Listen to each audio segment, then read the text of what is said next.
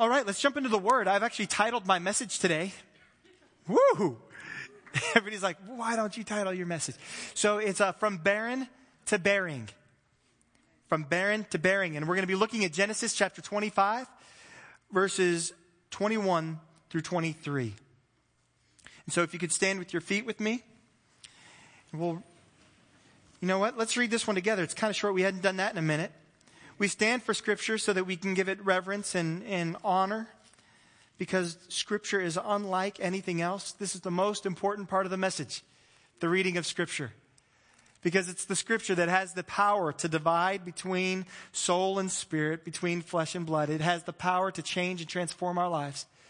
And so by standing, we're saying, hey, this is unlike anything else that's going to happen.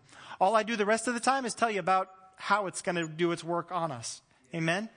And it helps us to cooperate with what the word says. So let's read this together. And Isaac prayed to the Lord for his wife. And the Lord granted his prayer, and Rebekah, his wife, conceived. The children struggled together within her, and she said, If it is thus, why is this happening to me? So she went in the Lord. The Lord said to her, Two nations are in your womb, and two people from within you shall be divided. The one shall be stronger than the other. The older shall serve the younger. This is God's word to us. Father, in the name of Jesus, I ask that you would meet us wherever we are in this journey, whether we're barren or we're bearing, so that we can accomplish your good and perfect will, so that we can be faithful to you and to your word, we can be transformed for your glory. In Jesus' name, amen. You may be seated.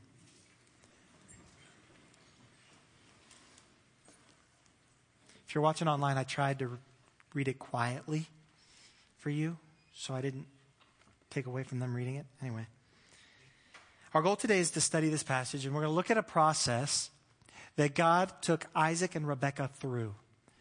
And it's a process that you and I go through in our lives uh, at least once. Oftentimes, it's a cycle uh, where we move from barren to conceiving to birthing and then once we've birthed and we've received that thing and we get kind of familiar with it, we recognize the barrenness again. Because maybe the thing that we were one, we were, we were barren for wasn't actually the end all that we thought it was going to be. Right? Much like a job promotion.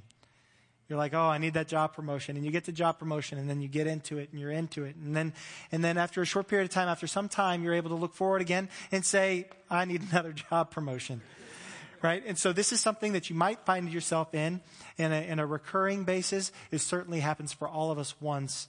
Uh, in our lives, uh, depending on the, the, the, size of the revelation that we're looking at, right? There, so there's the smaller things like a job promotion, and there's the bigger things like our purpose in life and understanding who it is that God has called us to become. Before we do this, I want to I want to say that the most important thing about this passage is is what it says about Isaac and Rebekah because what's happening is God is setting up uh, a story where, a, a history where ultimately Jesus was going to be birthed out of and Jesus was going to come and redeem us from our sin. And it was going to happen through all these promises that he made generation after generation after generation. Major promises and covenants were made with Abraham right? And now Abraham's son is entering into the story and he's going to have a son named, named, he's going to have two sons. We'll talk about them. Jacob's going to have 12 sons and then those 12 sons are going to have become the 12 tribes of Israel. You've heard of those. And from the tribe of Judah is going to come Jesus who's going to reign on the throne forever. Yeah. You tracking? And so that's why this story is most important. But from that story, when we understand what's really, what, what's happening in the narrative, the, the meta narrative of scripture, the story that goes from the beginning to the end, it's one story from Genesis to the end of Revelation. When we understand how that fits in there, then we can start drawing out principles for our life, for application and figuring out how is it that I'm supposed to live and how is it that I'm supposed to walk and how is it supposed, how, is, it, how am I supposed to relate to God in the midst of my walk and in the midst of my life? You tracking? A little bit? Scott is. We'll keep going. So all of us find ourselves somewhere on this, on this cycle. You're either experiencing barrenness, which speaks to lack. You're battling. That's that in between where you've conceived, but you haven't yet given birth to it yet.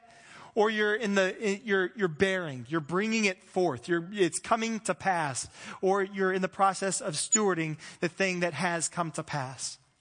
Now the thing about barrenness is some of us don't even realize that we're barren because we're distracted. We keep ourselves busy and numb. Or maybe you, you, you had a hint of barrenness and, and so you went to numb it by, by giving yourself to ESPN and Sports Center. Maybe you numb it by giving yourself to your job. Or maybe you numb it by giving yourself fully to your kid or to some outside endeavor. But you're, but you're, you're, you've distracted yourself from the fact that you're barren. We're all too satisfied to play video games and to binge on Netflix. And that hides the barrenness from us because the barrenness hurts.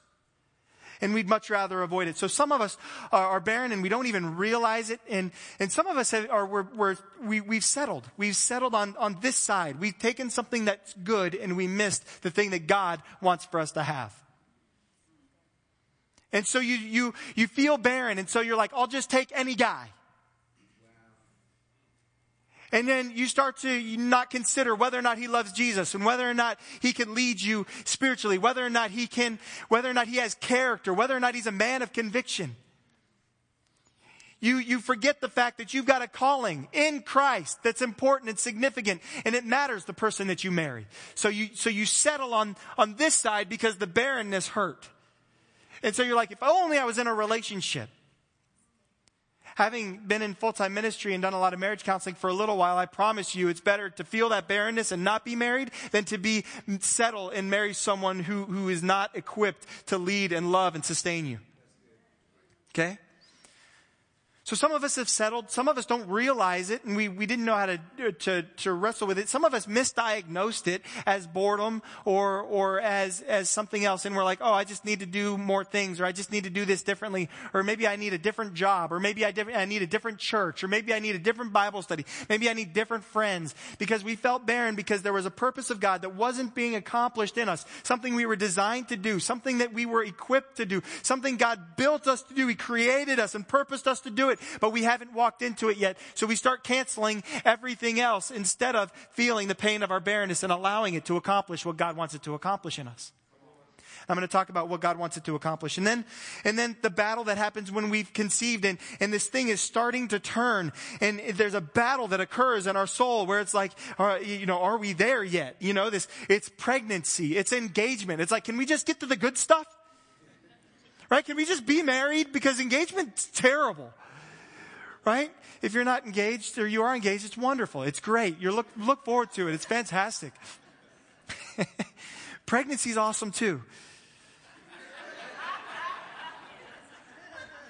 But God's doing something in those processes that is important because God loves process and He loves bringing us through. And if you had the baby as soon as you conceived, it would, it would not thrive in the world the way that it's supposed to. But by staying in the womb and growing properly and, and, and letting, letting the limbs grow and the heart grow stronger and the systems start working together and the brain functioning fully the way that God's designed it to, by all of that happening when you finally have the baby after the 40 weeks or the 37 term, whatever it is, you have the baby and the baby comes out and, and it's healthy and it's strong because the process. And so this battling is an important thing. And if you've never been pregnant, there's a battling that happens. You're tossing and turning and not sleeping and, and baby clothes. It's a different kind of battle. But, um, yeah, so we won't go into detail on that. And then the bearing, the bringing forth. And then you get the thing that you were praying for, or, but it comes differently than you thought it would because not only did you have a plan for this thing, but God had a plan for it too. And that's where we're going to land. We're going to talk about God's plan and your plan and how to deal with the difference between them. The story of uh, how Isaac and Rebecca got married is, is, pretty, is pretty remarkable, and there's some good marriage cues in there for all of us. There was a lot of prayer about it. The people in their lives agreed about it. It's, it's pretty fascinating. It's an arranged marriage of sorts. Not that I can condone that. But Abraham sends a servant, and the servant's like, right, I'm gonna, I'm gonna do well. And the servant prays and is like, God, this is the kind of woman that I'm looking for. This is the, this is what Isaac needs. This is what would honor Abraham. And, and he goes and it's, it's a match made in heaven. And they meet. This, this woman fulfills this thing that, uh, that, um, the servant had prayed what happened. She was, she was outgoing and charismatic and had a servant's heart. And, and so it was, it was kind of like, he's like, yes, this is it. Abraham, I think this is it. Hey, brother of this woman, I think this is it. And everybody's like, yeah, this is it. God did it, but it was bathed in prayer. First, the people agreed about it. Isaac was a man who was seeking after God at some level, and we'll see this in just a minute. And they had this great life, and they were this couple made in heaven, and, and things were going well. There was just one problem. They couldn't conceive a child. Abraham's daddy was rich. Rebecca's family was successful. Isaac himself had resources. But there was a thing that they so desperately needed to happen, they couldn't make happen. And that's so true for us as well. The things that we desperately need the most, we can't cause to happen. And here they are in the midst of this situation. To be barren was more than a physical or emotional longing in this time. Being barren was seen as a, a, curse from God or a curse from the gods, if you were in pagan culture. And to have children and to not be barren was a sign of blessing. And so if you had children, you were blessed and favored. If you didn't have children, you were not blessed nor favored. And so they're sitting here in this state, already the culture looking at them, staring them down. But then you remember who her father-in-law is. It's Abraham. Now, if you, Abraham, God came to Abraham and said, I'm going to make you the father of nations. Your descendants are going to be like the stars in the sky. And Abraham took that to the bank, but he had one son who this was going to happen through. Who, what was that son's name? Isaac. And so one son whose descendants now are going to be as multiple, uh, as, as, as, as plentiful as the stars in the sky. One man married to this one woman. Talk about some pressure. Can you imagine sitting down for dinner? Well, Rebecca, do you have anything to tell us? I don't want to, I don't want to brag, but I am going to be the father of the multitudes and nations. And so, uh, get cracking because uh, I need you to do this for me. God promised it. It's coming through you. Get cracking, Rebecca. Come on, Isaac. We can all identify with Rebecca in one way or another where we're hoping for a thing, longing for a thing, but we can't bring it to pass. It's the pain of unrealized potential.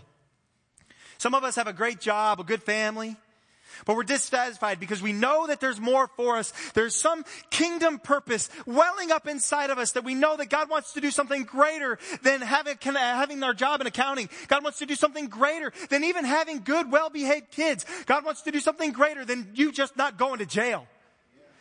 I'll say sometimes we settle in our Christian life for just like, let me just not end up on the news. Let me just, let me just not lose it at work and flip a table and end up on TMZ. Right? Let me just, I don't need to be famous anymore. I just don't want to be not famous. I want to have an impact, but let me just not be famous for the wrong thing. And we think that somehow, or like, let me just not mess up. Let me just not get caught messing up. right? But God didn't redeem us just so we could play it safe. God redeemed us so that we could establish his kingdom on earth, so that we could establish his kingdom purposes, so that we could fulfill his ministry and continue the ministry that he's, he desires to do, but through us. That's what we're called to. There's a higher purpose to your accounting job. There's a higher purpose to being a lawyer. There's a higher purpose to being a nurse. There's a higher purpose to whatever it is that you find your hands doing from nine to five or seven to eight, right? 7 a.m., 8 p.m. Monday through Saturday. There's a higher purpose for our vocations than just making a dollar and making it through and not getting in trouble. God has a higher purpose and a higher calling for each of us, but many of us are barren. Barrenness can be the result of either us wanting something that God doesn't want for us, which is sometimes the case, and sometimes it's the case that God wants something for us that we don't want, so we're not cooperating with Him. Whatever the case, in our time of barrenness, we learn about what's on the inside of our soul. We learn about our priorities. We learn uh, who we think is really in control and who's really in charge of our life and of, of the world around us. God shows us what's on the inside. And barrenness humbles us. God's far less concerned with our comfort than he is concerned with our change and our transformation. Or he wouldn't allow difficulty to come. He wouldn't allow pain to come. He wouldn't allow barrenness to come because that's painful. It hurts. But he's not concerned with our comfort. He's concerned with our change. And there's a way that we can, there's a primary way in which we can cooperate with him for this transformation. Isaac understood in this moment that his wife's barrenness was his barrenness. Husbands, you have to hear this. His wife's barrenness was his own. Where your wife struggles, it's your struggle to fight on her behalf.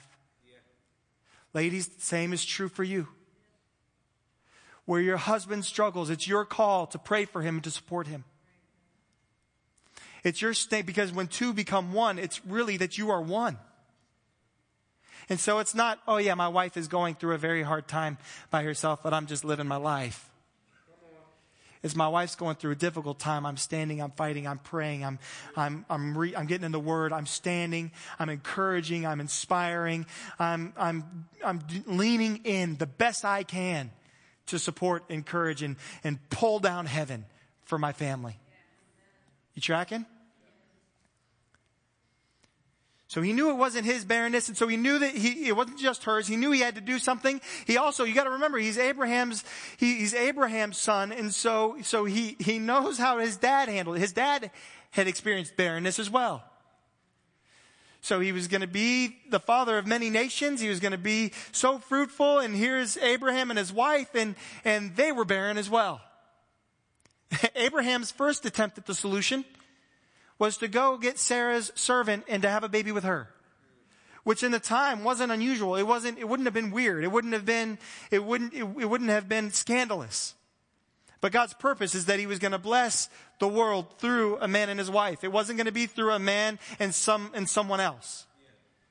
His plan was to bless him through the proper channels. And so when he tried to make it, uh, take care of it himself, and he tried to go outside of God's plan and create it for himself, he messed up some stuff. They had a son named Ishmael. Ishmael was a blessing. Because every life, every person is valuable to Jesus. Every life, every person is valuable to God. And so, you know, whether you're in the womb or you're at 99 or you've lived past 100, it, your life is valuable to God. And so we, we see this value that's, that's, that's placed on, on Ishmael. And Abraham's like, I've got Ishmael. He's going to be the one. And then somewhere around the age of 12 or 11, 12 or 13 ish, you know, he's preteen age. He, God comes to Abraham and, and he's like, hey, so yeah, it's not Ishmael. I want to do it, I want to do it this way. I want to, I want to have, I want to have this child through your wife, Sarah. And, and it's kind of like, uh, seriously, cause we're old we've, we've, we've already taken care of it. Because see, we got this plan. We, we already took care of it. We did a good job. We, Ishmael, we named him. We've been raising him. I, he's ready. I've been telling him for the last 13 years that this is what we're going to do. Are you sure you want to change my plan? God, because I have a pretty good one. It's really safe. It's secure. I'm good. I'm good for this plan. And God's, no, no, no, no, I've got a different plan. I'm going to do it a different way. And so Isaac comes, and so can you imagine the family tension between Isaac and Ishmael for his whole life. And Isaac knows this. So he's like, okay, so don't go get Rebecca's maid pregnant. That's not the way to do it. He's learning. He's like, my dad did that. You know, and Abraham's alive right now too. So he's probably like, son, don't do it.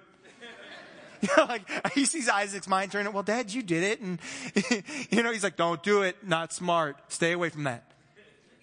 And so Isaac learns from his father an experience, and he prays to the Lord. He goes to God on her behalf. We all need somebody who can pray on our behalf. We all need somebody who's going to pray with us and for us. Who are you standing with to pray for? Who's standing with you?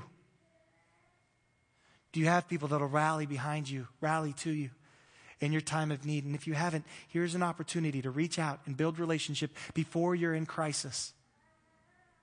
Maybe that's a family rule. establish relationship, not just because crisis is coming, because family is, is it, it, family in the kingdom is, is enjoyable. Sure, it's got its difficulties, but it's enjoyable and it's a benefit to know people. I've loved the process of Anthony and Jessica becoming family to me. I've loved that. I cherish it. I can't wait for them to have their kid. You know, I, I I, I, look forward to it like an uncle. It's just kind of like, man, I cannot wait for this baby to come.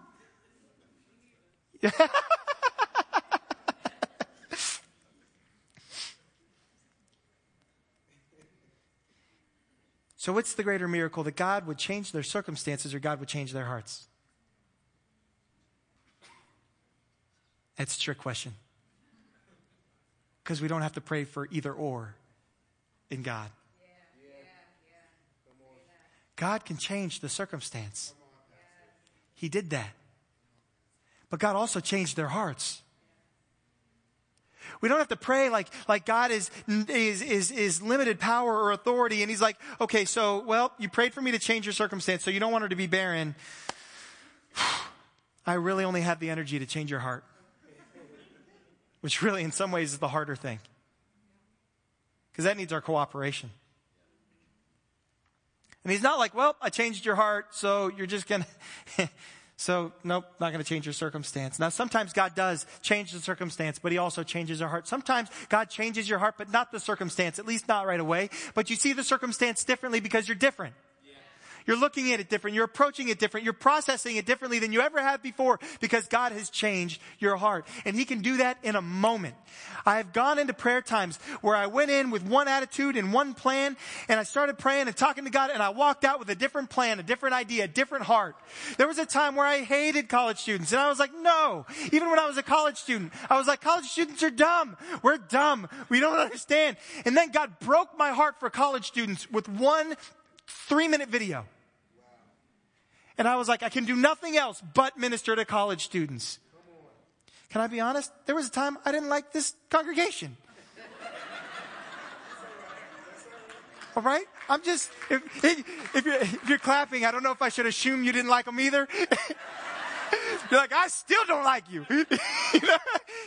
you know, but it was like, it was like, it was, it was a, it was a, it was, I was asked to come and do it, and it was like, you know what, God, I do believe that this is God's will for us, but I, I just, my, my soul isn't there yet. And man, I went in and I was praying one day and I came out and I was like, these are my people. These are my people. I don't want another people. I still love college students. That, that, that heart is beating strong every single day, every single week. I, I love college students. I love the next generation, but I love you guys now. And I'm like, man, thank God he changed my heart. Because there's unspeakable blessing that's come to me and my family because of being here. And I know other people have experienced the same thing by deciding to plug in and to be somewhere that you initially didn't feel like, ah, I don't know. I wrote, don't pray like he's not that into you. and that's what came out of it. Don't pray like God doesn't care, like he doesn't have power. Don't pray like God doesn't have power over ourselves and over our circumstances. Don't pray like God can't. Because our God can. Our God does and our God will. Sometimes there are things that we want that God doesn't want for us and He says no. But when we tap into, in prayer, into the things that God wants for us, there's no stopping Him from accomplishing His good and perfect will in our lives. You can't mess it up. Your neighbor can't mess it up. Your husband, your wife, your children, they can't mess it up. Your parents can't mess it up because God wants to do a thing. He's going to do a thing. Abraham didn't mess it up by going to Hagar. It got messy for a minute. But life is messy. I, don't know what else you expect. I mean, Abraham was basically pagan and he was just doing what he knew to do. And sometimes we just do what we know to do, but that can't prevent God from accomplishing his good and perfect will in the end. I want to ask this question to us is how do you respond to barrenness? All of this was about the barrenness, and we'll pick up from here. Do you embrace your barrenness and allow it to be the thing that defines you? It's tempting, isn't it, to let the thing that we don't have to be the one thing that defines us? It's the money that I don't have that defines me. It's the child that I don't have that defines me. It's the husband or the wife that I don't have that defines me. Are you allowing your barrenness to be the thing that defines you instead of the love of God to be the thing that defines you? And the purpose of God beyond your immediate circumstance that defines you. Because that's what we're being invited into. Do you ignore it and just distract yourself with other things? Or do you take it to Jesus like Isaac? When you take it to Jesus, it humbles you because it forces you to talk about the thing that uh, you weren't talking about. You ever had to say the thing that you both knew you were thinking about, but now you had to say it out loud? You're both thinking it? We've got to do that with God. And we've got to take it before God. And it's like, He knows I want this. Why do I have to say it out loud? So you can hear that that's what you want so that you can be humbled and you can hear your voice talking about the things that are on your heart because God already knows what's on the inside. He wants you to know what's really on the inside. There's a temptation that we have because we're lazy. The brain is remarkably lazy, right? We don't see as much as we think we see. We actually see like fragments of a thing, and that's how movies, that's why movies are able to work. It's a whole bunch of separate images. Our, our brain skips and it fills in the blanks in between images. Our brain fills in the blanks uh, all the time right? And, and we think about, we, we forget about things we're not thinking about. And we forget about, like, you don't, you, you haven't been thinking about your chair unless your chair is broken. You haven't been thinking about it because your brain can't both think about the chair, think about what I'm saying, think about what the Holy Spirit's saying to you while I'm talking. It can't, you, what's happening in the background or the visuals or everything. We can't do all of that. So our brain is, is, I said lazy. It's more, it's, it's trying to be efficient. And it, and it fills, it fills in the blanks. Why am I talking about laziness? But when we take it to God, what happens is we, we've got to hear ourselves saying the thing that God wants for us or what we want for ourselves. And we got to, and we hear God start to turn and direct and direct our hearts towards what it is that He wants for us.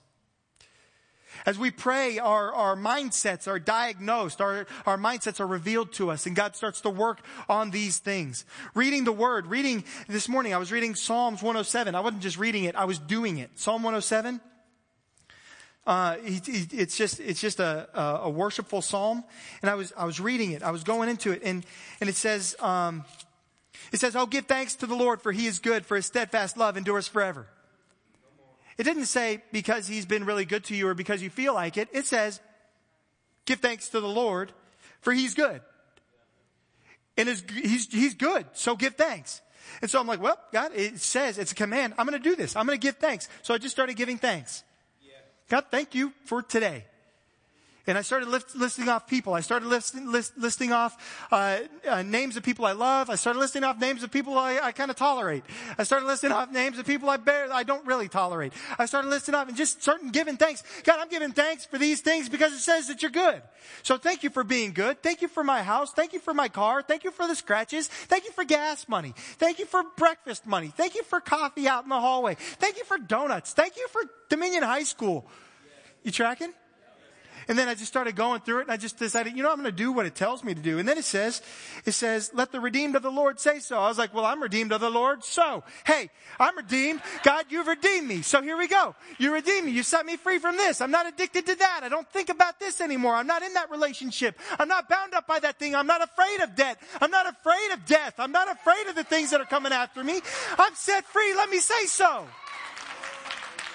So that's what I, that's what I did this morning. So what happens is you take it to God and you say, God, I'm barren here, but let me say thank you because you are good. God, I'm, I'm broken here, but let me, let me rejoice. Let me say so because you've redeemed me. And even if I don't get the thing my soul longs for, I get you for the rest of my life.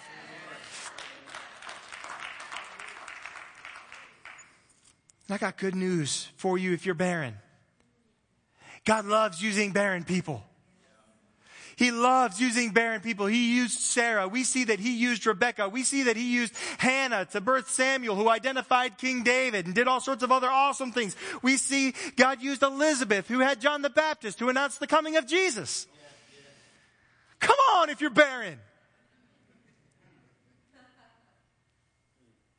There was this thing um, called the Holy Clubs back in back in uh, at Oxford University. It was started by John Wesley. John Wesley, who kicked off this small group ministry method and had some some ways of doing ministry that kicked off the Methodist Church.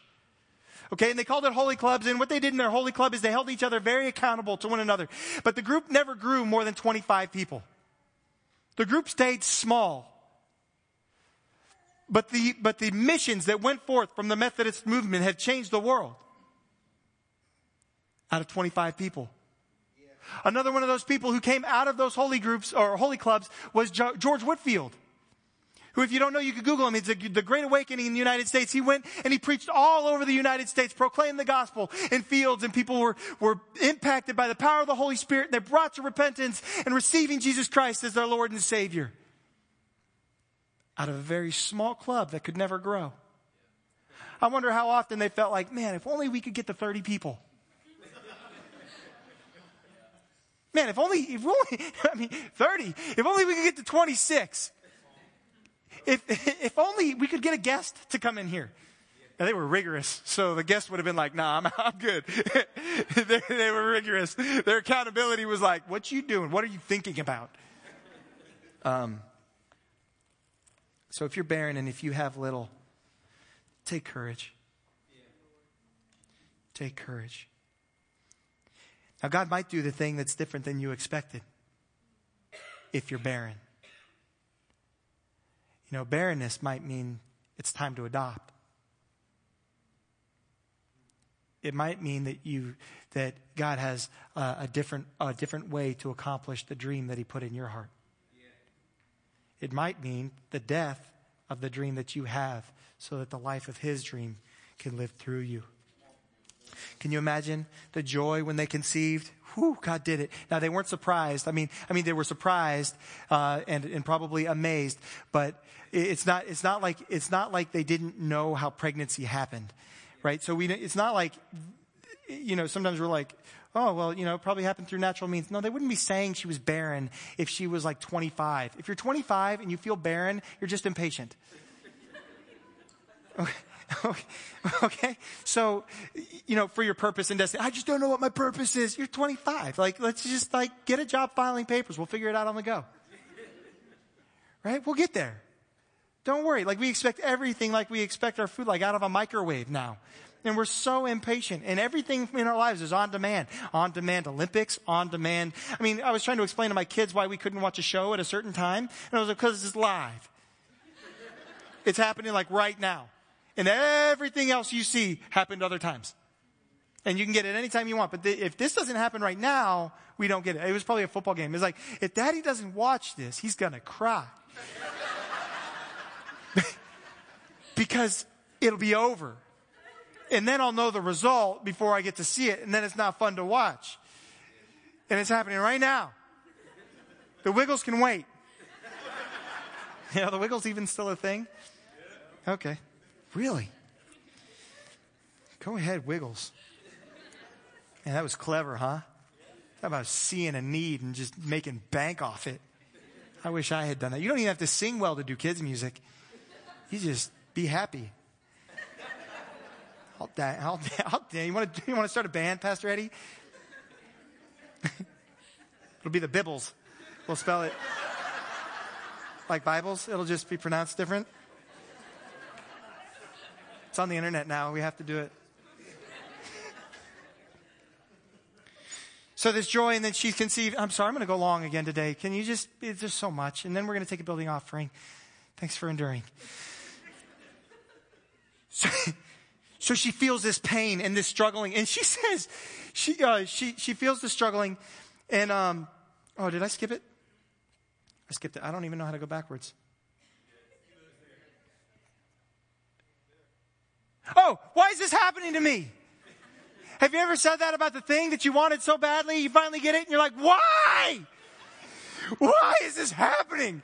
This husband you gave me. This wife you gave me.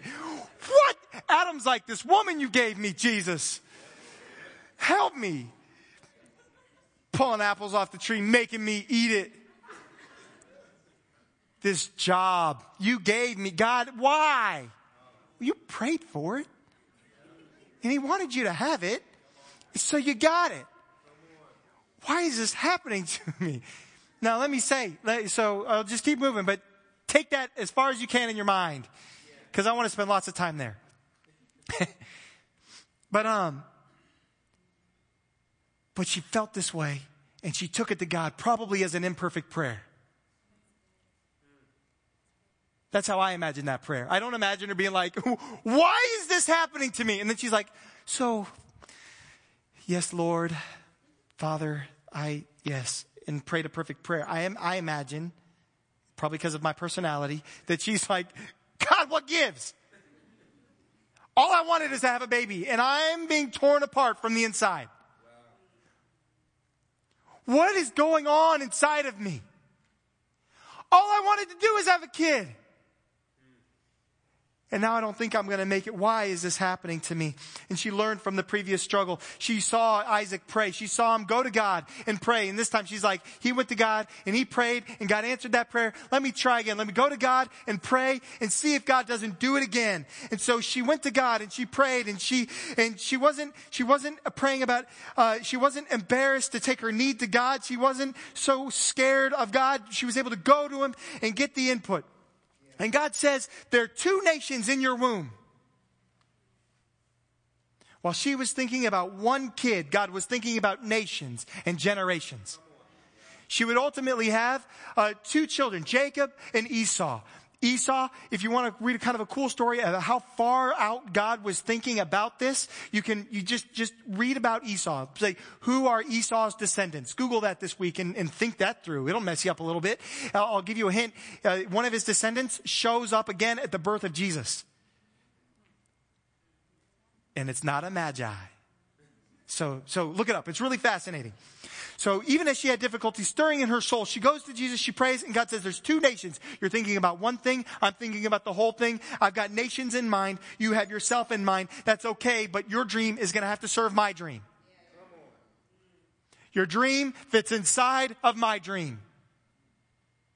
The dreams that you have, the purpose you have, the thing that you're, you're bearing with shouldn't be just to serve you and to serve your purposes, but God has a greater purpose for your dream to serve. We will find the most satisfaction in life when we bring our purposes in line to serve the purposes of God.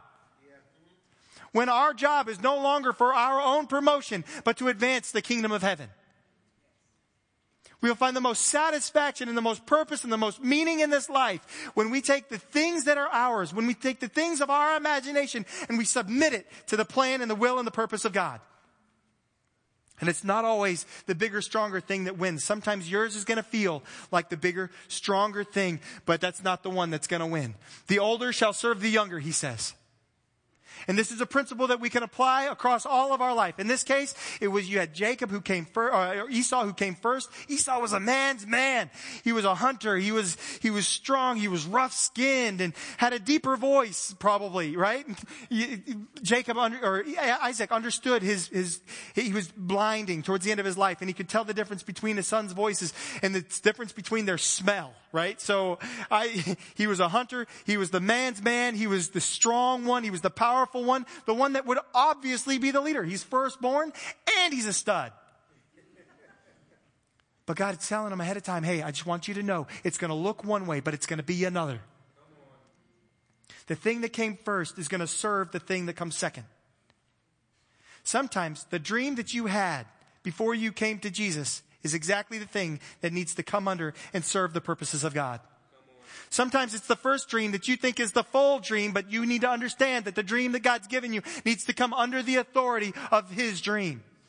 Of His purpose, of His, of His idea for the generations, of His idea for the nations.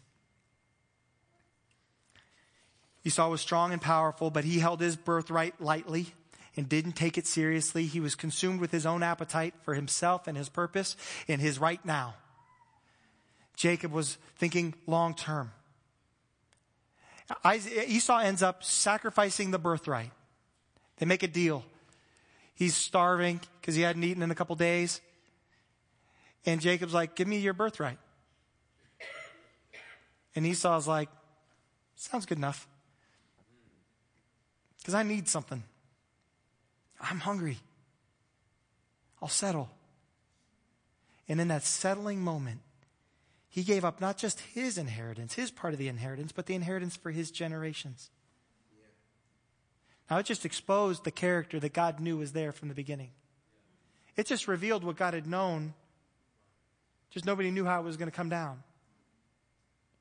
Big, strong, he would have been famous, would have been popular. God knew his character and knew that he was going to be willing to sacrifice it for a bowl of soup.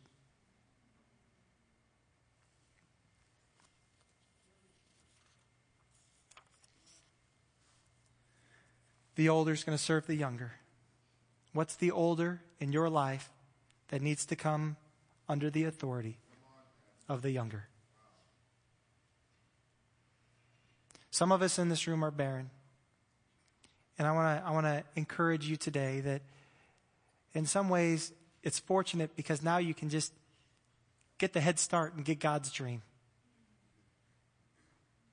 Some of you have been wrestling, and, and that wrestling is really just trying. It, it, it's, it's like I feel the, the pains, I feel the groaning of this thing coming to pass in my life. And I'm not sure how to, I'm not sure how to deal. God's starting to do the thing that I wanted, but I'm not even sure what it's going to look like or how it's supposed to work. The answer to both of those was going to Jesus in prayer, bathing it in prayer. But then, when it finally happens, we have to deal with the stewardship. When it finally came to pass, they needed to steward it properly. Unfortunately, Isaac and his wife Rebecca weren't on the same page. And there was confusion and manipulation around it. But God didn't let the confusion and the manipulation and the, and the separation that, that existed in their family, He didn't allow for that to get in the way of what it is that He intended to do from the very beginning of time, which was establish a line to Jesus through that couple and through their son so that Jesus could bring redemption to the world. Father, in the name of Jesus, I ask that you would help any of us who are in a season of barrenness a time of barrenness where we feel our lack so strongly, so powerfully, that it's hard to see what's good. God, I ask that you administer to our hearts. And God, for those of us who have a battle waging in our soul, waging in our bodies, I ask that you would come and be our redemption that you would bring your wisdom, your insight, and your clarity. Proverbs chapter 4 speaks about seeking after insight and allowing insight and wisdom to guide us to long life. So, God, I ask that as we feel the pain of barrenness or the pain of the struggle, that we would seek after you, we would humble ourselves before you. In this moment, we would lay our, our hearts open before you. And we would continue to do so. As we go from this place, as we, as we seek you on Monday, as we pursue you on Tuesday. And God, for those of us who have birthed something, I ask that you would give us discernment to know how to cause that which is birthed to serve your kingdom and to serve your purposes, not just our own. That is ultimately our heart cry. That we could be pleasing to you.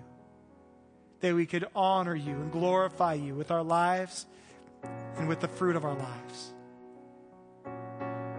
That through a, a righteousness established through Jesus, we would be pleasing to you in all that we say and do. In Jesus' name, amen.